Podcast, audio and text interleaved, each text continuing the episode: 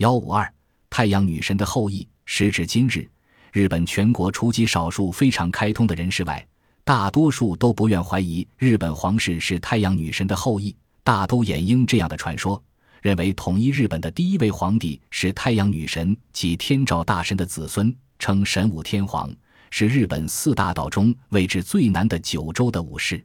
据说，公元前六百六十年。神武天皇征服了整个群岛的其他岛屿，从此皇座绵延不断，传到今天。裕仁则是一脉相承的第一百二十四位天皇，因此日本皇室可算世界上最古老的皇室，给人的感觉似乎真有天照大神的超自然力量帮助，而不同寻常。其实，这样的传说当然是毫无历史事实根据。第一点论据是公元前七世纪时。九州及其他日本岛屿上人烟稀少，在文化发展历程上，充其量进展至石器时代。其次，最早有关日本的文字记载出于《汉书·地理志》，乐浪海中有倭人。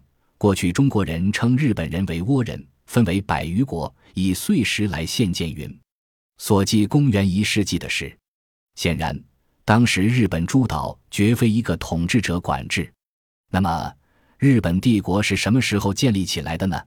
谁真正是日本历史上的第一位皇帝呢？这些问题，历史学家想加以解答，却遭遇很多困难。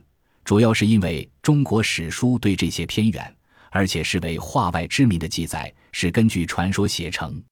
在正史皇室系谱中，莫名其妙地被称为第十位皇帝，但提到他时，也和提到传奇人物神武太皇一样。称他为统治整个国家的头一位天皇，只有他们两人的名字与这最高荣誉连在一起。有些学者认为崇神是真有其人，由于他的政绩，才引起有关神武天皇神话。崇神与神武发音近似，这种说法也许是可靠的，因为神武和崇神两人据说都曾经从家乡九州出发，征服大得多的领岛本州。自从有人开始粗略的记载日本历史以来。日本帝国中心一直在本州，从七世纪初开始就取了一个新国名，意思是日出之地，希望在邻邦中国有较高威望。这就是日本的来由，在日本语中读作 Minpan。我们不大清楚崇神这个人，他活在公元三世纪末至四世纪初，到三百一十八年崇神去世时。其领土即使未及今天日本的整个版图，也已包括绝大部分。不用说，以崇神到裕仁的皇室系谱实在难以考察清楚，而绝非嫡传关系。不过，研究日本史的权威学者说，最少从六世纪起，日本地位就一直由一个家庭传下。这皇座的确很长。埃斯纳神庙多柱厅的面貌。一九四六年元旦。第二次世纪大战结束的几个月后，日本人民第一次听到他们天皇的声音。那一天，裕仁天皇在广播演说中否定了他家族自称为天照大神、太阳女神后裔之说，这是个了不起的举动。